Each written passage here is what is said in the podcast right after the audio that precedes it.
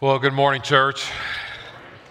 So we continue today with our uh, series on Daniel. I've never preached through the book of Daniel. I've preached messages on Daniel, but I've never preached through the book of Daniel, and I'm enjoying this, and I hope that you are well, I, are as well. I think we're into our seventh week on Daniel, and I think we'll make it three more Sundays after the, after this. Um, and as I've said before, and I hope you understand this uh, when you get to the latter chapters of the book of, of Daniel, it gets kind of weird. There's a lot of prophecy there. there. There's a lot of not agreement among biblical scholars on what that means. And I like to preach to you things that I feel confident of.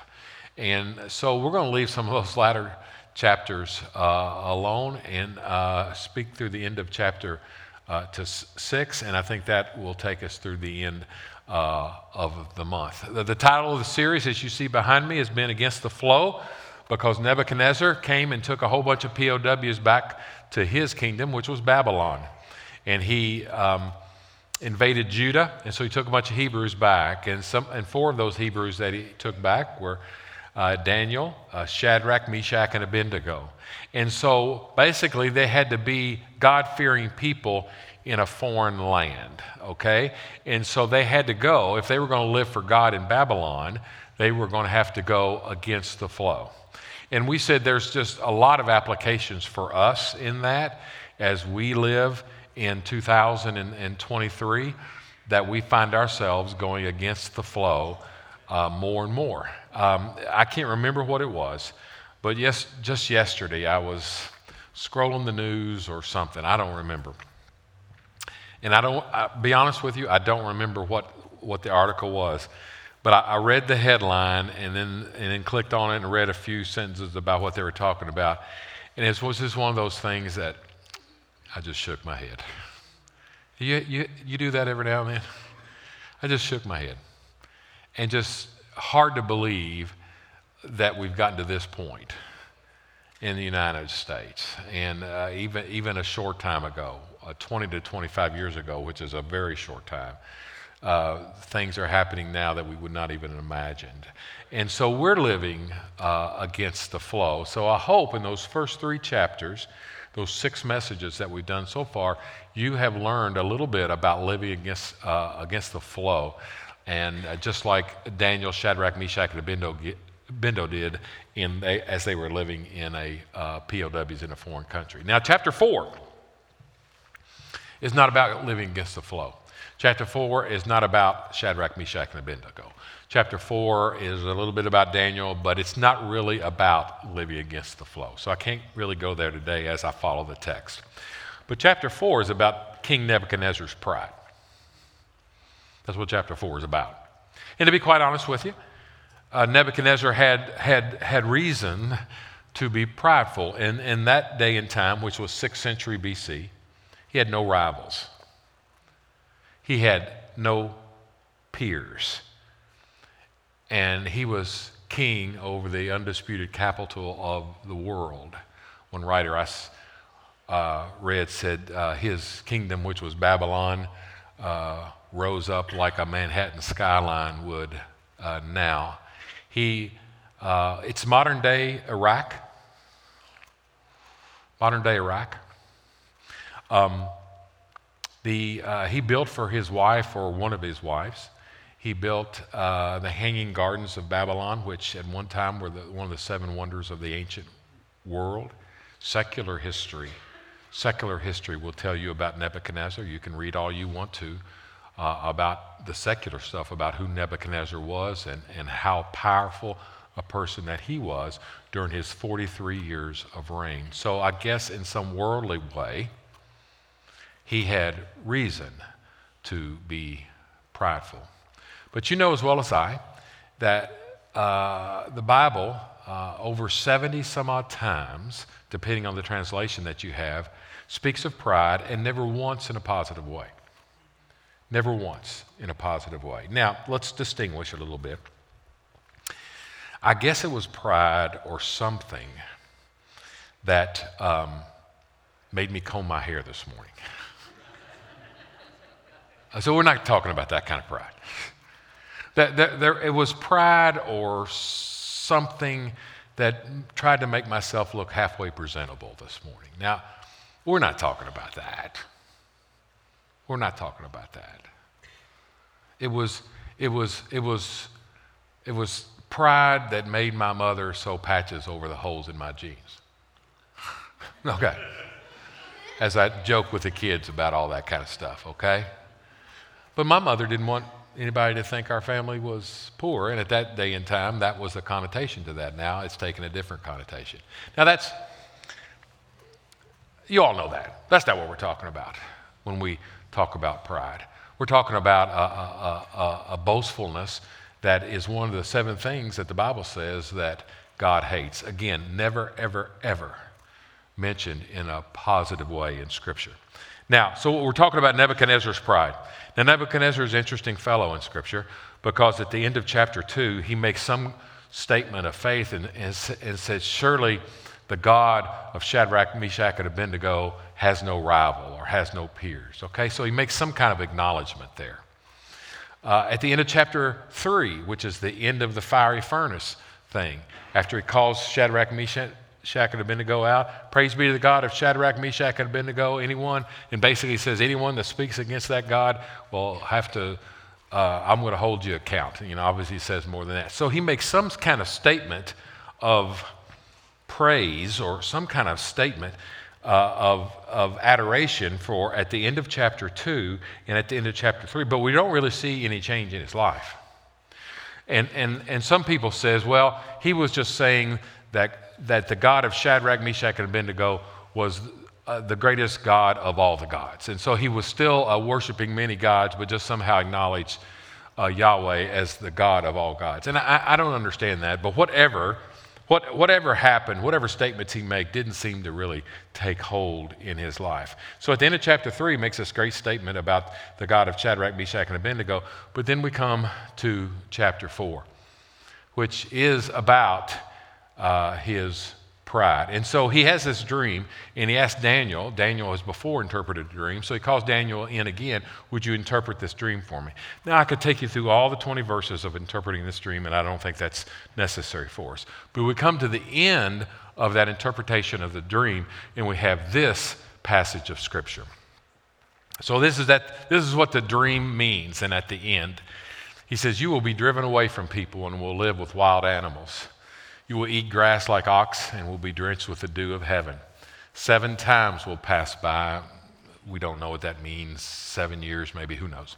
Seven times will pass by for you until you acknowledge that the Most High is sovereign over all the kingdoms on earth and gives them to anyone he wishes. So he has this dream and Daniel interprets the dream and basically says there's going to be judgment upon you. You're going to lose your kingdom. You're going to go out for seven years until you acknowledge. And that's a phrase that comes up here. You, will see it again. Until you acknowledge. So this was a judgment. This was a judgment on Nebuchadnezzar's pride. And now, verse 26 is the next verse that we have here. And the Bible says, uh, the, and he's talking about the dream. This was in the dream. There was a stump in the dream, and so he's interpreting what this means. And he says, The command to leave the stump of the tree with its roots means that your kingdom will be restored to you when you acknowledge. When you acknowledge. So there's judgment on Nebuchadnezzar here, and he, the judgment is going to stay on Nebuchadnezzar until he acknowledges. Okay? So we're talking about Nebuchadnezzar's pride here. And our um, and Nebuchadnezzar doesn't really doesn't really come along too much with that. He gets this interpretation of this dream, which basically says you're going to be out eating grass and all that kind of stuff. It doesn't seem to bother him too much. And our next scripture uh, that comes in Daniel chapter 4 is this. What do we have? 12 months later. So, all right, he told him this is going to happen. But then 12 months later, as the king was walking on the roof of his royal palace in Babylon, he said, Is this not the great Babylon I have built as the royal residence, my mighty power, and for the glory of my majesty? So if God was trying to get on his pride, a year later, it didn't seem to take. He, sta- he stands in his palace and says, Isn't this the great Babylon that I have built? He says, uh, I have built by my mighty power and for the glory of my majesty.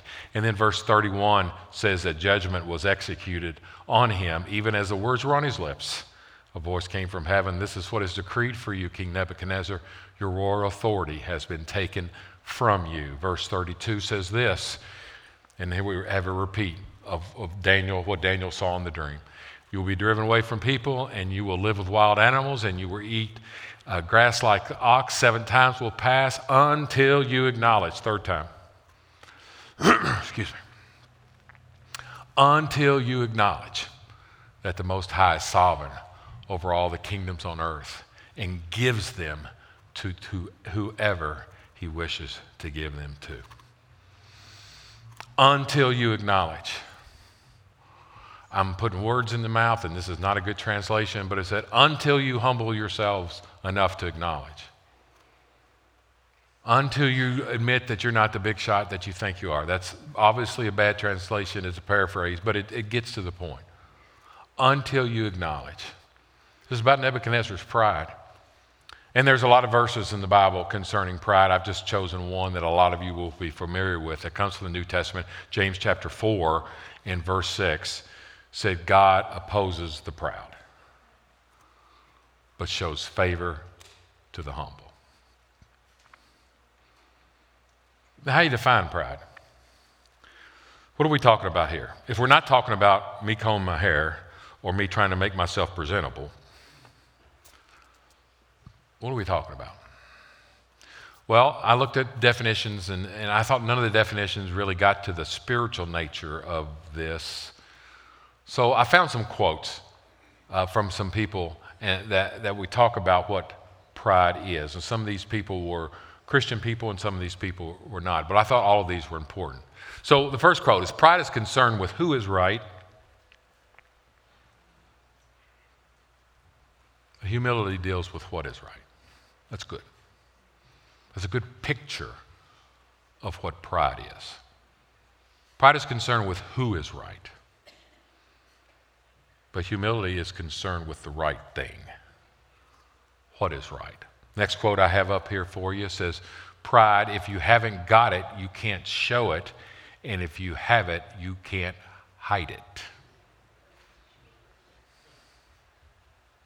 And one of the reasons you can't hide it, this is the tough thing about pride right here, friends. One, one of the reasons you can't hide it is because a lot of prideful people don't know they have it. It's just who they are. It's just the way they think things ought to be. Dwight L. Moody said this concerning pride God sends no one away except those who are full of themselves. Now, that makes pride very, very difficult thing, friends, because it comes into a salvation issue. God will send no one away except those who are full of themselves. Harry Ironside is a, is a preacher of long ago. He says, Pride is a barrier to all spiritual progress. Why, why do we spend time in the church today to talk about pride? Because that statement is true. Why does God hate pride? Why does he mention it over 70 times in his word, never once in a positive way? Because that statement is true. Pride is a barrier to all spiritual progress. Because spiritual progress is when I surrender. Spiritual progress is when I bend my knee. Spiritual progress is when I admit my need. And all of those are antithetical to pride. G.K. Chesterton is a preacher of old And he says, if I only had one sermon to preach, it would be on pride.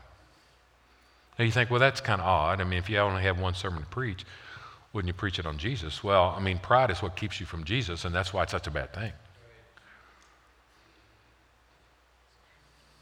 Tim Keller is former pastor of a large Presbyterian church in New York City, and I read a lot from Tim and listen to some of his preaching and some of Tim's ideas have, have I've, I've shared with you before. He says, Gospel humility is not thinking more of myself or thinking less of myself, it is thinking of myself less. Because, you know, you could think, well, we're talking about humility, we we talk about, well, I'm just the scum of the earth and I'm just a worm and I'm just, you know, da da da da. Well, you know what? The Bible doesn't say that about you. Okay? Bible really says some unbelievable things about us as the way God looks at us, as the way God sees us, as the reason Jesus died for us. So it's not just, oh, what a, you know. It's thinking of myself less. C.S. Lewis says pride is an anti God posture. That's a very strong statement. That pride is an anti God posture. As we've said, pride will keep you from salvation. Pride keeps you out of heaven because you have to bend your knee. You have to bend your knee. I think I got two people in this church right now. They've both been attending for a while, and they're really, in the way I look at it, I hope God gives me some spiritual discernment. I think they're close to being saved, but I think there's pride issues that are going on. You know, it takes a certain amount of humility to walk into a pastor's office and say, I need Jesus.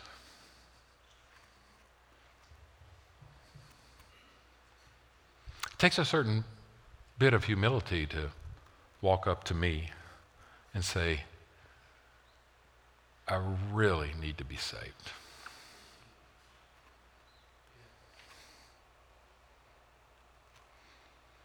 That's why the quote said, Pride is a barrier to all spiritual progress.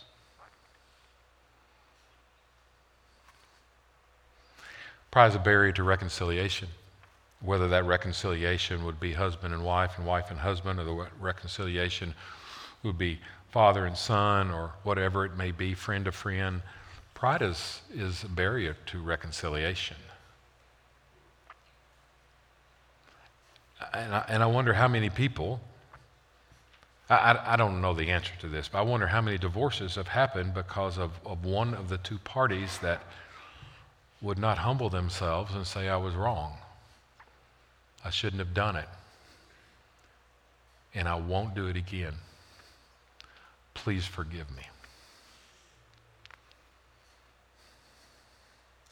Maybe this is one of the reasons that over 70 times in the Bible, pride is listed, mentioned, and never once in a positive way. As we look at our story here in chapter 4 of Nebuchadnezzar and his pride, I want to tell you this that the, the prideful don't acknowledge the goodness of God in their life.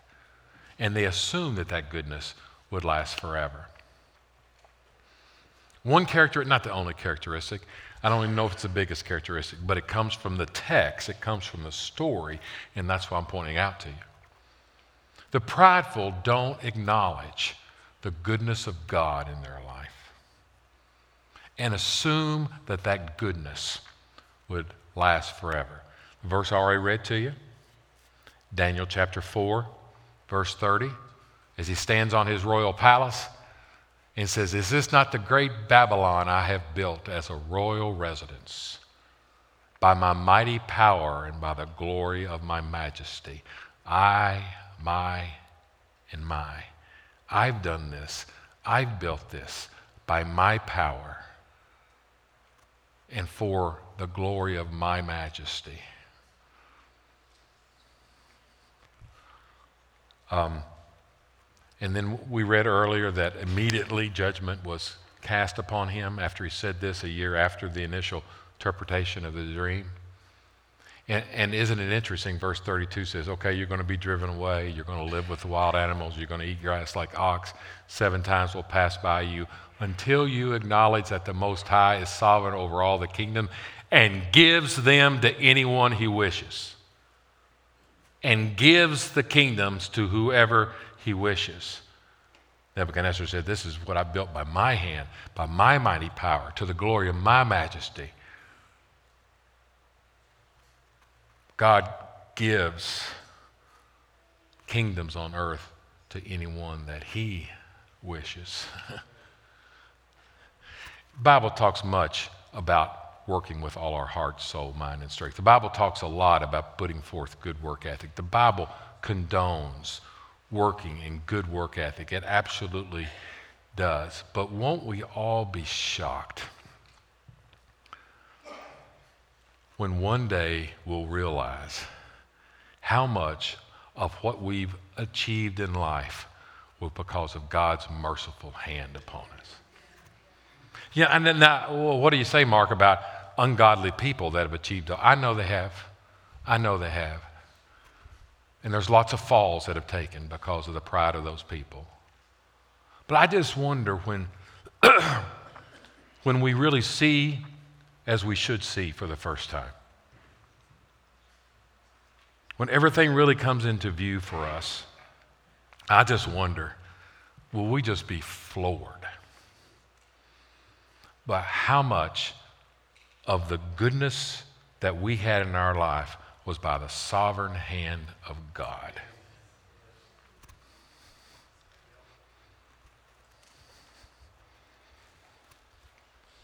I've told you before. I mean, I ought to be dead. I mean, because of the stupid stuff I did when I was a kid. I mean, I could literally curl your hair. Why am I not? I mean, it's just. And one day, I don't know. I don't know this, but one day will I see that God had something for me, that God had a ministry for me, and way back in the 70s, He was protecting me from myself.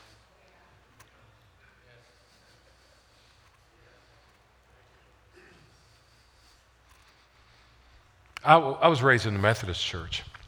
Methodist church, we used to have an altar right here with a little, that you would set the communion elements on it, and it would say, Do this in remembrance of me. You've seen those in churches, right?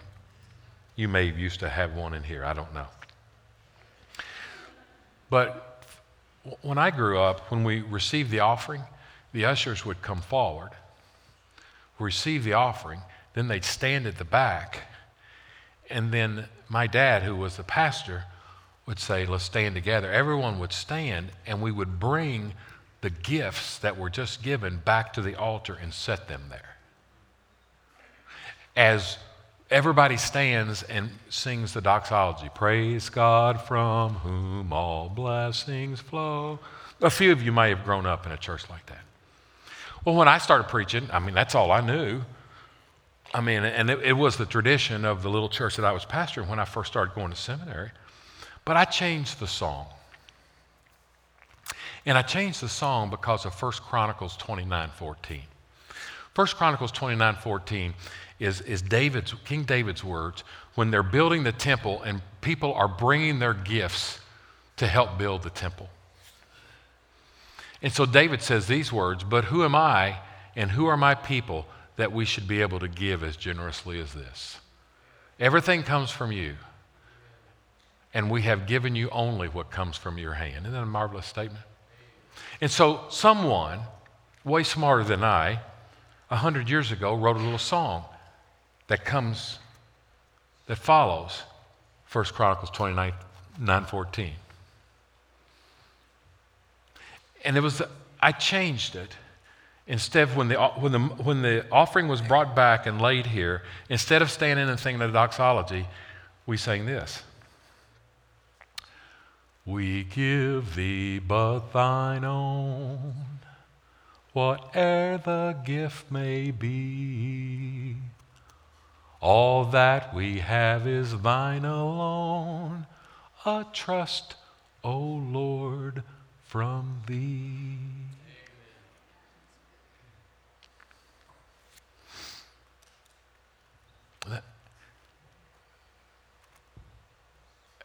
That's a good discipline to have in a church. And it would be absolutely nothing wrong if we instituted that next Sunday. And just we're reminded we give thee but thine own, whate'er the gift may be. All that we have is thine alone, a trust, O Lord, from thee. Prideful people don't acknowledge the goodness of God in their life and assume that that goodness will just hang around forever. Uh, James 1:17 are some familiar words for you. Every good and perfect gift is from above. We dedicated in the first service Ryan and Casey Arsenaut's little eight-month-old boy, Elias. He's a gift from God.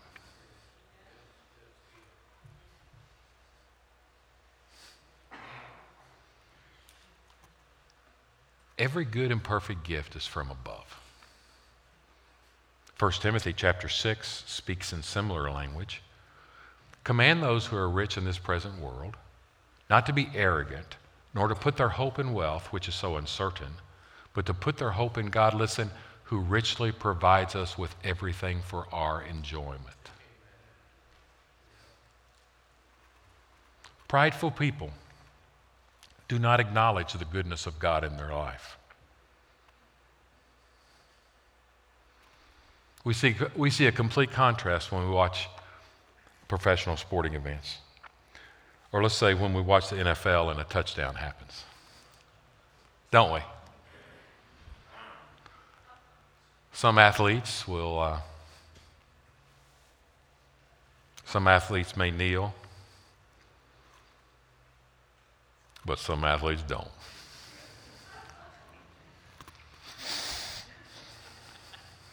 Can, can't you imagine what more anti God posture than after scoring a touchdown than to point to yourself?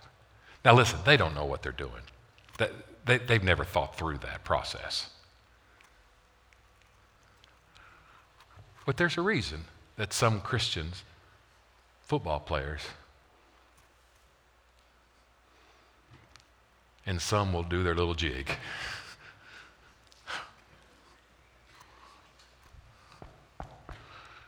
Prideful people do not acknowledge the goodness of God in their lives and assume that goodness will stay around forever. Go back to the previous scripture just for a second, Amy.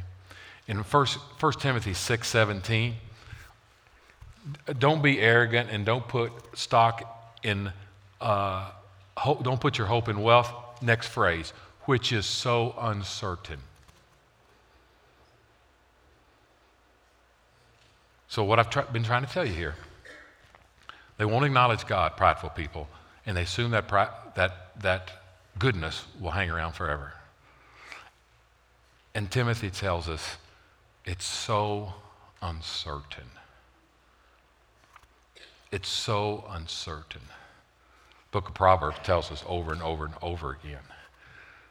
11:28 of Proverbs says, "Those who trust in riches will fail, but the, but the righteous will thrive like a green leaf." 23:5 of Proverbs says, "Cast but a glance at riches, and they are gone."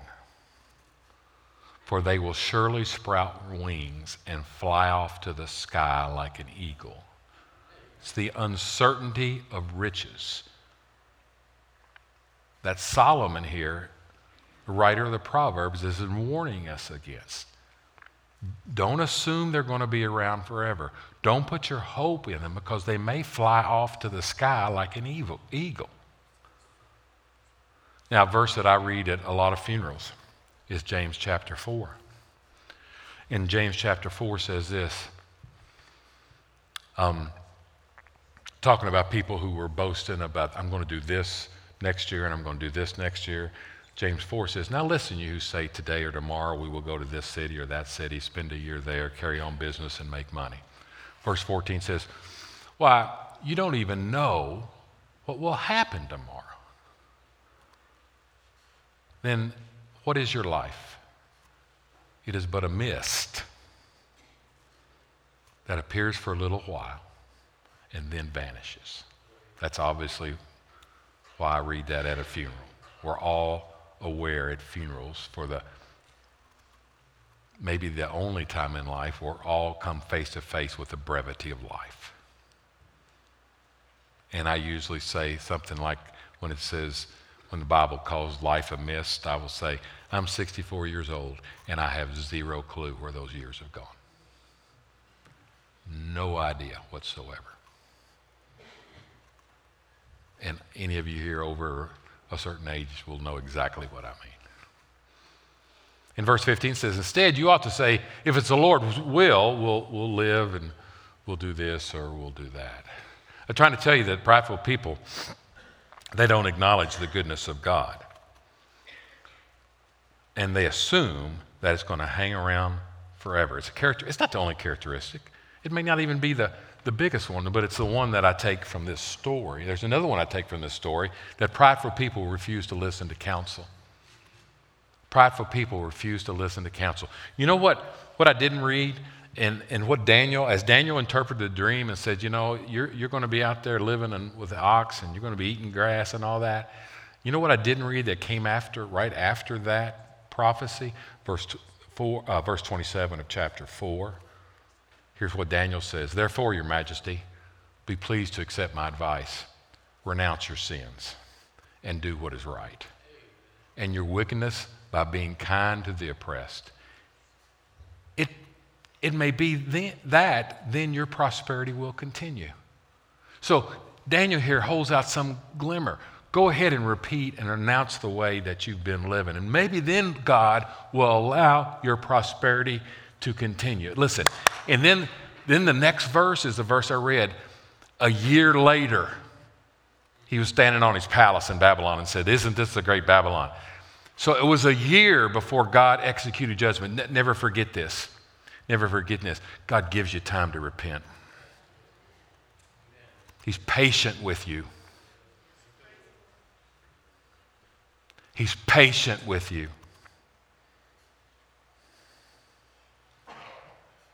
He's patient with you. Prideful people won't listen to counsel. And, Nebuch- and, and Daniel's counsel was renounce your sins, repent. What does repent mean? God, I won't do it again. If, if you'll help me, I'll never do it again. And Lord, if I do do it again, make me aware of it, and, I, and I'll repent again.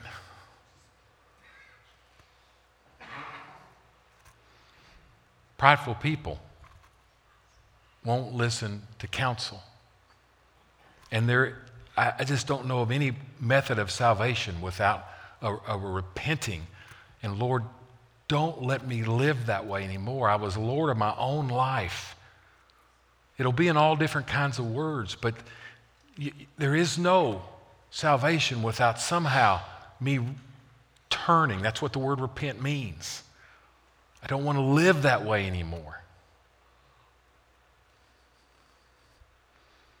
Prideful folk they don't listen to counsel. I was talking with someone in this church about a person that used to attend this church.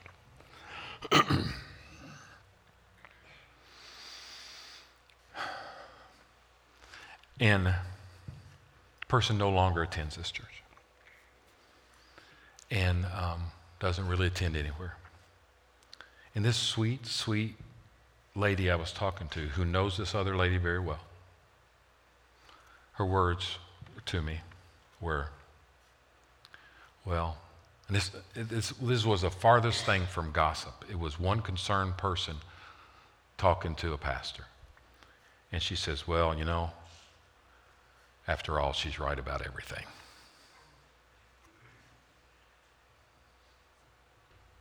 Talking about this person that's not in our church and not really in any church. That's the essence of pride.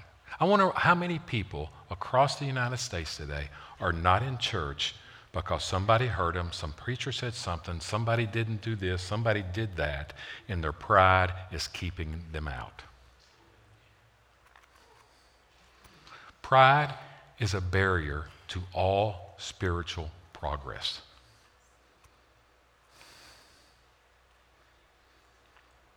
Proverbs says a whole lot about listening to counsel. Proverbs 13 10 says, Where there is strife, there is pride, but wisdom is found in those who take advice. 12:15 of Proverbs says the way of a fool seems right to them, but the wise listen to advice. And I like Proverbs 15 Proverbs 15 31 through 33 Whoever heeds life giving correction will be at home among the wise. Those who disregard discipline despise themselves. Isn't that fascinating?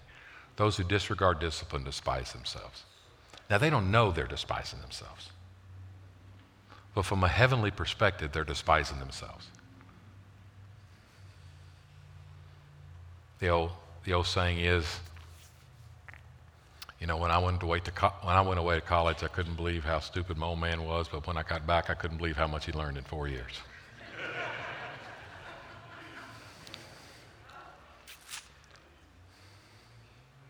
All of us can remember times where we lived there. They despise themselves, but the one who heeds correction gains understanding. Wisdom instruction is to fear the Lord, and humility comes before honor. I'm going to finish now. I've, I've, told you two things from the text what pride says it doesn't acknowledge the goodness of God, and it basically doesn't listen to counsel. David told him to repent. God gave him a year. And you can play with God and you can say, well, Pastor today said God gives you a while, so I guess I don't have to do it today. Well, yeah, I hope. But he's patient. He'll continue to knock. But there will be the last knock. And maybe Romans tells us that last knock we can't even hear because our hearts have become hardened. So, what's the answer to pride? Well, answer Jesus, friends. it's, it's, it's Jesus. The Bible tells us to put on Christ.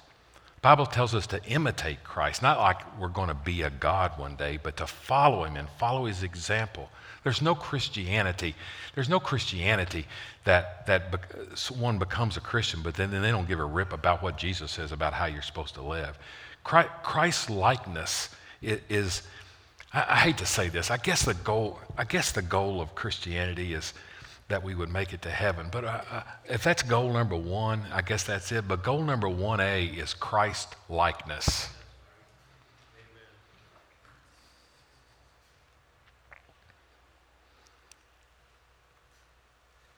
Philippians chapter 2 talks a little bit about pride and a little bit about putting on Jesus. Now, about pride, it says, Do nothing out of selfish ambition or vain conceit. Rather, in humility, value others above yourselves.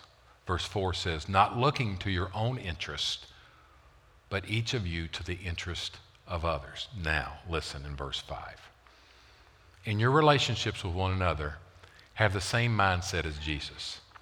Other translations say your attitude should be like Christ Jesus. Listen, who, being in the very nature of God, which means he had reason to be prideful, if there's anyone who did not have to humble themselves, it would be the Alpha and Omega and the King of Kings.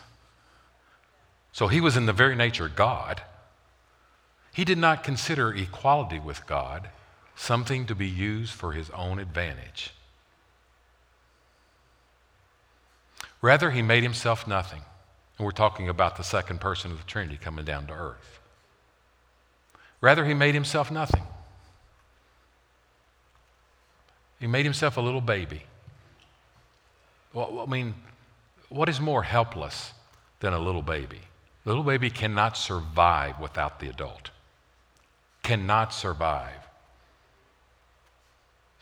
You hear, you hear pro choice people that say, well, when does a child become a human? Well, when they can survive on, outside the womb by themselves. Well, when's that? I mean, how many, how many little babies right now can survive? How many, how many one year old babies can survive? He, he, he made himself nothing by taking the very nature of a servant, being made in human likeness, and being found in appearance as a man. He humbled himself by becoming obedient to death, even death on a cross. I'm trying to tell you what's the answer to pride? It's you put on Jesus. You put on Jesus. And we do that in our humanity, and it's never ever perfect. And we, and we maybe do it okay one day and not so okay the other. But we understand you can't be a Christian without somehow understanding that part of being a Christian is putting on Jesus in a way I'll never be able to explain or totally understand it myself. It's just not fire insurance. Being a Christian is just not. There's something part and parcel. That's why repentance is important. Lord, don't let me live that way again. It's just not, I got my ticket out of hell card and I'm waving it because I walked the aisle when I was such and such age and all that kind of stuff. It's, it's a desire to put on, to put on Jesus. And it all happens by grace. Even the desire that I have to put on Jesus is an act of God in my life. Verse 9 says, Therefore, therefore is an awful important word in Scripture. Therefore, therefore, because of what I just read, therefore, God exalted him to the highest place. He gives grace to the humble. He opposes the proud, but he gives grace to the humble. Therefore, God exalted him to the highest place and gave him the name that is above every name, that at the name of Jesus every knee should bow in heaven and on earth and under the earth, and every tongue acknowledge that Jesus Christ is Lord to the glory of God the Father. What's the answer to pride? It's put on Jesus. What's the answer to pride? It's, it's God, help me see pride. If it's inside of me, point it out to me. And, and, and God, may I renounce it. And may I be like Jesus, who did, not consider equality with God something to be grasped, but made himself a servant. Christian means little Christ. And we do that so imperfectly. And so imperfectly. Ephesians chapter 4, Paul says, Put off the old self and put off the new self. I, promise he says this, which is created to be like God in true righteousness and holiness. Wow.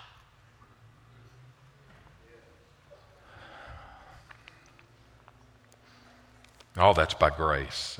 It's not all by gritting my teeth and trying so hard. It's, God, can you do something in me that I can't do in myself? Can you help me talk to my spouse better? I can't do it. I failed now for 17 years. God, would you help me do it? Would you do something in me? Well, at the end of chapter 4, uh, Nebuchadnezzar goes off for seven years and comes back, regains his sanity, and then makes some great exclamation of who God is. And he is the God of, you know, God bless the God of Daniel. And he is the Most High. And so people wonder was Nebuchadnezzar converted? And I, am not going to make a judgment on that because he seems like he made a great statement in the chapter 2. It seems like he made a great statement at the end of chapter 3. He makes a great statement in chapter 4. We didn't see any signs of conversion at the end of chapter 2, didn't see any signs of conversion. So I, I'm not going to make a statement like that, but I just wonder. I just wonder if we'll see Nebuchadnezzar in heaven.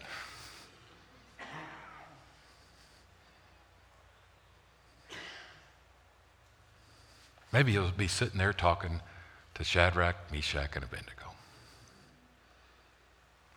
I don't know. I don't know. But that's really not the question today. Uh, not, that's not the question. The question is really not whether Nebuchadnezzar really came clean and repented of his pride. The question is for us have we done that? And pride is not something that, you know, you know, you're prideful before you become a Christian and then you're never prideful anymore. No, no. Um, pride seeps into your life sometimes, to the Christian life. And by the grace of God, let me see that, Lord, so I can turn from that. so I can repent of that. Any feelings of superiority, any feelings that I have, but I got it, I'm a better Christian than she is, or whatever it would be. If by the grace of God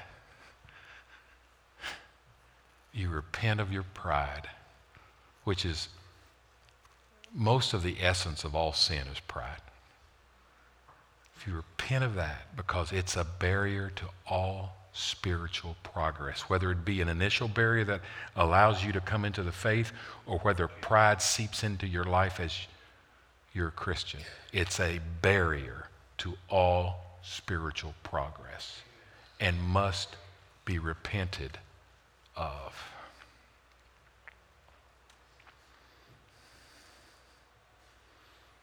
And so, as we do every Sunday, we, we remember Christ's sacrifice for us. But today, maybe, along with that, as we take a symbol of the body and the blood, remember that we're supposed to put on Christ. And this is an example of not only the fact that he died for us, but an example of his humility who was the Alpha and Omega, the King of Kings, but he made himself nothing, taking the very nature of a servant. And in some way, in our humanity, we'll never do it perfectly, we're to follow in his footsteps. So our servers are coming to the table. You can receive at the table, you can receive at the altar, you can receive in your pews. It doesn't really make any difference. But it's good that we finish at the cross. It's good that we finish at the cross. Father, this whole lesson on pride points to Jesus and because he is the answer to our pridefulness. His, his humility on the cross, his death on the cross paid for our sins, paid for our pride. Also gave us an example of humility, an example to follow as we put on Jesus. So, in these next few minutes, would you talk to us? Would you talk to us about this issue in our lives? And we pray these things in Jesus' name. Amen and amen.